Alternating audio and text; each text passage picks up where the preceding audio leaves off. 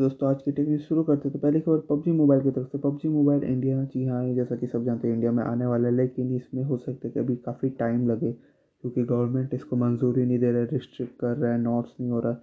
बहुत सारे government regulations हैं तो इसके कारण हो सकता है पबजी मोबाइल इंडिया आने में बहुत टाइम लगे अभी। दोस्तों, अगली खबर गूगल मैप्स के गूगल की तरफ़ से बेसिकली गूगल मैप्स और गूगल सर्च ये जो दो बहुत पॉपुलर ऐप्स है या सर्विसेज़ है, जो भी कह लो इसमें अब ऐसा नया फीचर आने वाला है बहुत जल्द, जिसमें आप डायरेक्ट बिज़नेस से चैट कर पाओगे वही ऐप से।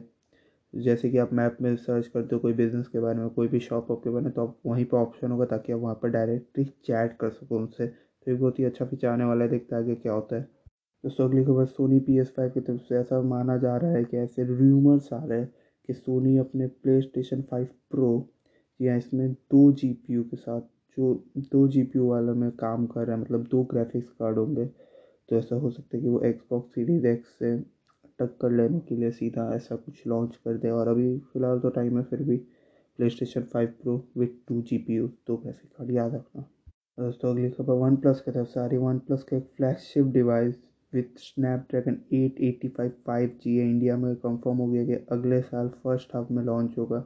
ये हो सकता है वन प्लस नाइन प्रो या नाइन टी हो। इसके बारे में जैसी आगे कुछ खबर मिलेगी, मैं आपको बता दूँगा। और दोस्तों, साथ ही साथ मोटा भाई आई मीन मोटोरोला मोटोरोला भी स्नैपड्रैगन एट एटी एट के साथ एक नया फ़ोन लाने वाला है। हो सकता है उसका नाम मोटो जी हो। तो देखते, हो सकते हैं मोटोरोला भी कुछ अच्छा काम कर दे। देखते आगे क्या होता है। दोस्तों लास्ट खबर जो है वो है एयर बी एन की एयर बी एन बी की तरफ़ से। Air B N B India में तो शायद ही कोई यूज़ करता होगा। ये बेसिकली ऐप एक ऐप है जिसमें आप और कहीं अगर आप घूमने जाओ तो दूसरे के यहाँ पर रह सकते हो। मतलब वो होटल नहीं होंगे, दूसरे हमारे जैसे नॉर्मल लोग होंगे। हमारे घर पे जगह खाली है तो आप हमारे यहाँ रह सकते हो। ऐसा एक ऐप है। तो इसने अपने कुछ प्राइजेस बढ़ा दिए कमीशन के ये सब। तो इंडिया में उतना पॉपुलर नहीं है फिर भी, मैंने सोचा बता दूँ। ठीक है दोस्तों, धन्यवाद। Thank you